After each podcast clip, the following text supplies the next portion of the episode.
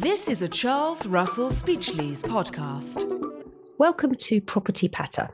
My name is Emma Humphreys, and I'm delighted to welcome back Laura Bushaway of our real estate disputes team and Guy Fetherstonhaugh KC of Falcon Chambers for this look ahead to what the property world can expect from Parliament and the courts during 2024. We're also joined this year by Daniel Black from Falcon Chambers. Welcome, Daniel, and indeed, welcome all. Guy, I'm going to confess, I was absolutely gripped, perhaps as only a property litigator can be, by your EG article at the start of January, looking ahead to what we may see in the property law world this year. There is so much going on. Um, it's been hard to extract the highlights actually, but I feel we need to start with the Building Safety Act, which is already having a massive impact on our day to day advice, um, and I think is only going to continue in that vein. Um, so I thought I'd start by asking each of you, in the hope perhaps we're going to end up with a top three, to highlight the one issue which you think we need to see greater awareness of when it comes to the BSA, or perhaps the one issue you're hoping to see clarified during the year ahead. Um, Daniel, shall we start with you? Yes. A, a number of, of, of our listeners will have interests or clients cross border, so in England uh, and, and in Scotland what interests me in that regard is I'm interested to see if the Scottish Government does, as it's proposed to do, establish developer remediation uh, contracts in Scotland and whether it will in fact mirror the approach that's taken in England. Whether it does or whether it doesn't, it will then be, uh, to my mind, very interesting to see how all of this plays out in, in practice.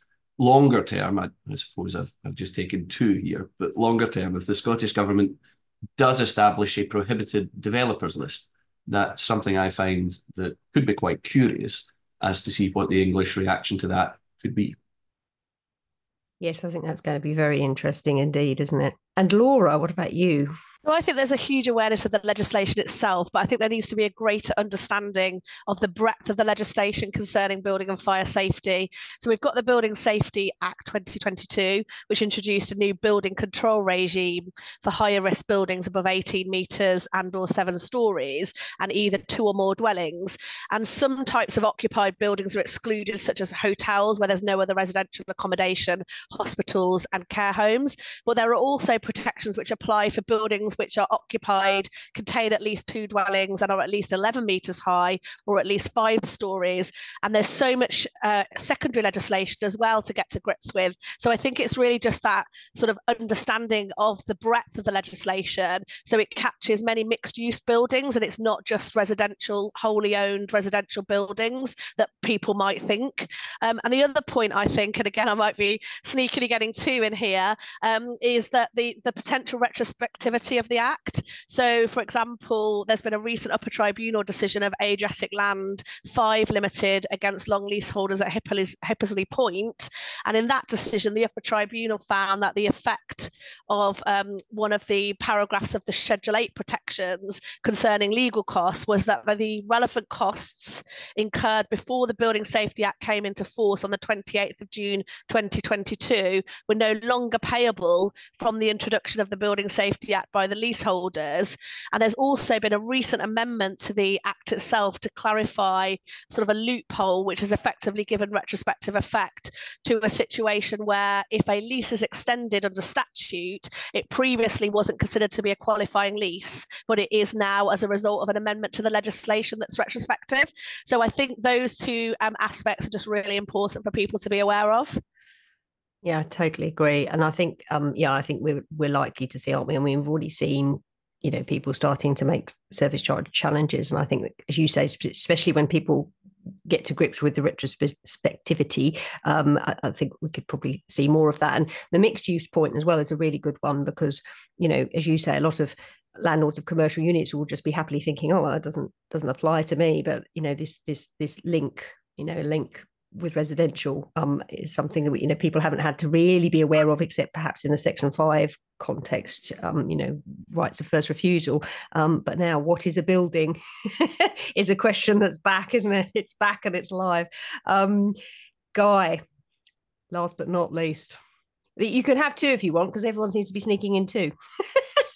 Actually, I'll I'll just make a general point, Emma. You know, everybody in this world now needs to pay very, very close attention to the triathlon decision. And I know it's ludicrously only first tier tribunal, but it does have the authority of the chamber president and the chamber deputy president. And my goodness me, they're, they're both very, very clever people. They size through a whole load of very complicated arguments about the way the BSA functions. And at the end, the judgment has a really strong moral tone. And if I can summarize it, developers really watch out because you're going to get whacked unless you can out clever them. I actually read a really interesting book on the recommendation of one of our construction partners, David Savage, called "Show Me the Bodies." I don't know if you've if you've read it. It's by uh, a chap called Peter Apps, who's at um, I think he's Inside Housing, who's a journalist there, and they were already writing about or, or looking into cladding issues when Grenfell happened.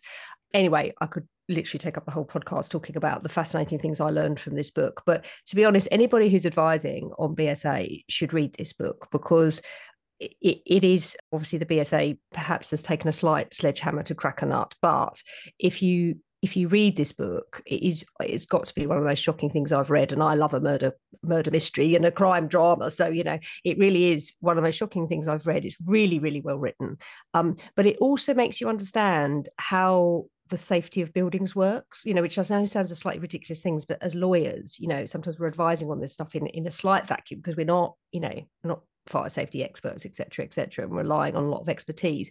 It's, it's really, really fascinating. I highly, highly recommend it. Um, so you know, the BSA is a is a hard read, but um, and this book is no no easier in very different ways. It's you know pretty traumatic, but but it is for understanding buildings and how they work, um, and actually the importance of what the BSA is trying to achieve. I highly recommend it. I'll will um if if we're allowed to, we'll we'll put the link on the on the website to it for people if they want to read it. Um, but yes, lots of interesting stuff going on, isn't there, with the BSA? Uh, you, presumably you're finding lots of instructions in chambers asking for advice on it, same as we are. Yeah, and, yeah. and the tribunals between them are pushing out a load of really interesting decisions all the time. So everybody needs to keep keep the, those scrutinized. Yeah, yeah, it's like the code, isn't it? Really, it's just constant.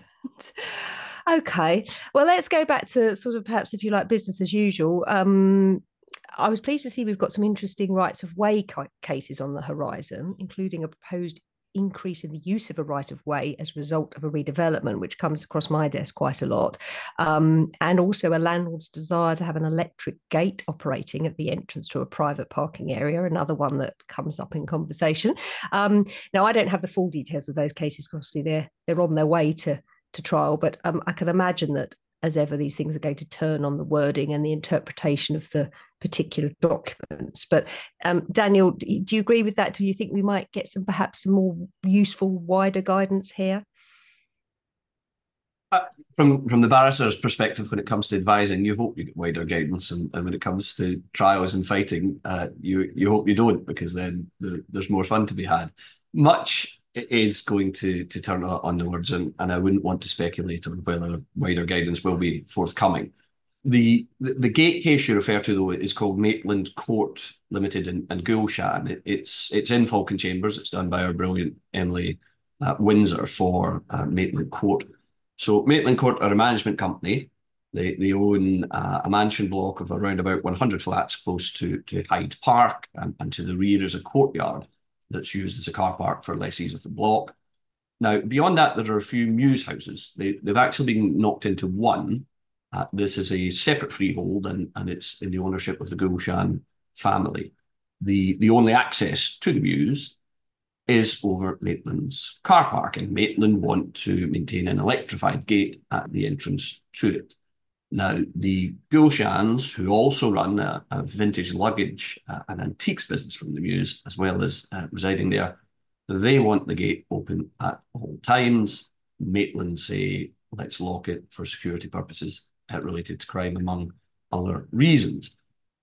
I understand uh, from uh, talking to Emily that the Gulshans have, have various ways to open the gate including a hardwire system and an intercom that's linked to porters. And on the way out, so when you're leaving the the gate is sensor operated and opens after detecting movement.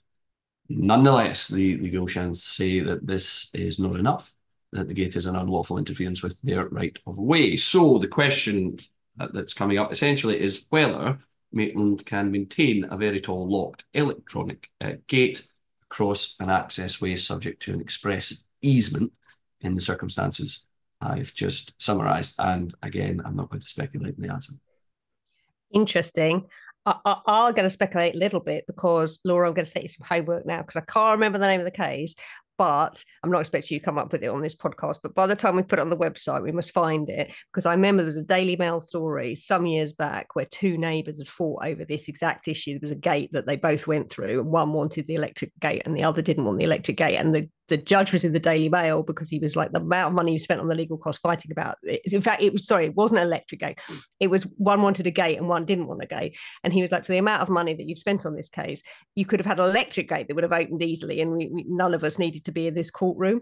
And I always remember reading that case and thinking, you know, the pragmatic answer. But sounds like they've offered the electric gate, and that's still not good enough. So um, yeah, maybe we will get a bit of clarity on that because it's a it's a it's a fair point. I can see it coming up, particularly in a residential context, increasingly. Speaking as someone who had two unpleasant people on her drive trying to nick her car while I was away on holiday. Um, and, uh, and my husband and I having this very conversation about gates.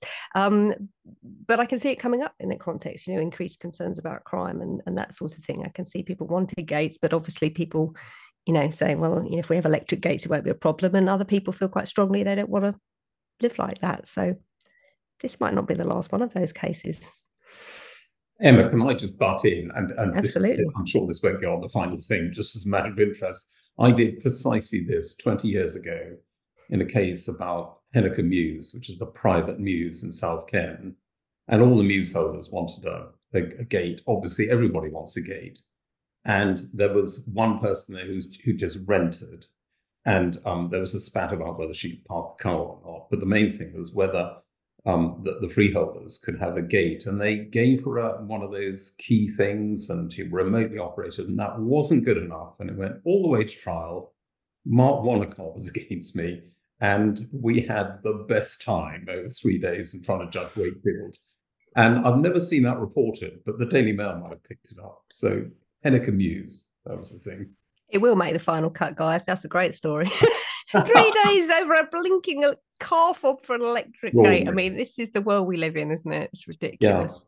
Yes, so interesting stuff with gates. Let's let's move on to perhaps a, a bit more of a normal, certainly commercial uh, context, which Guy, I saw in your article that um, we could see another Ground F case under the Landlord and Tenant Act 1954, um, Sainsbury's and Medley Assets, looking at the genuineness of a landlord's redevelopment intentions, where it's proposed two different schemes. Um, now, of course, we've chatted on previous podcasts about the ramifications of S. Franses, um, and it seems that those ramifications are continuing. Um, the government, of course, has indicated its desire to look at amending the 54 Act. Um, so I suppose I want to throw out there what do we think about that? Um, I've seen a surprising number. I say that um, because I'm not in favour, but I've seen a surprising number of comments in favour, which, um, as I say, goes against my leanings. But um, what are your views? Um, do you think there are some areas uh, we could usefully change? I'm sure there probably are. Guy, what do you think? I love this topic, Emma. Funnily enough, the one thing I wouldn't change is Ground F. I think decision, having been in it, ironically, I think the decision in Franses is correct. Uh, it makes life more difficult for landlords, but not in a way that uh, I think cannot be overcome by sensible preparation. Um, the things I would change in the 54 Act are first, Section 34 and the interpretation of it that leads to the ridiculous position that effectively tenants on renewal get an extra three months rent free, even though they never move out. Um, secondly, I changed the interim rent provisions, which are now a disaster following comprehensive amendment.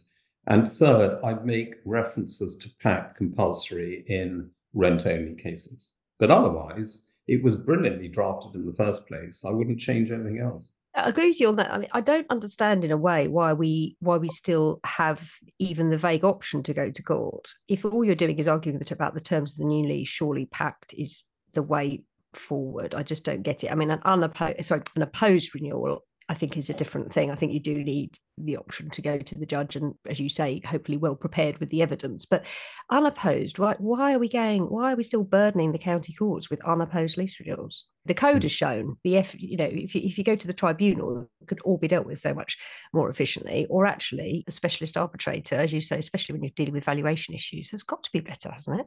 Completely agree. Yeah. Okay. So I'm being persuaded to a bit of change. Um, Laura, give me your thoughts. Well, like you, Emma, I don't actually think the Act needs changing or tinkering with. But if it was going to be looked at, and it and obviously is going to be looked at, then one area I think that could be particularly important in the future is the ability of the parties to modernise leases to comply with ever increasing regulation around ESG and minimum energy efficiency standards.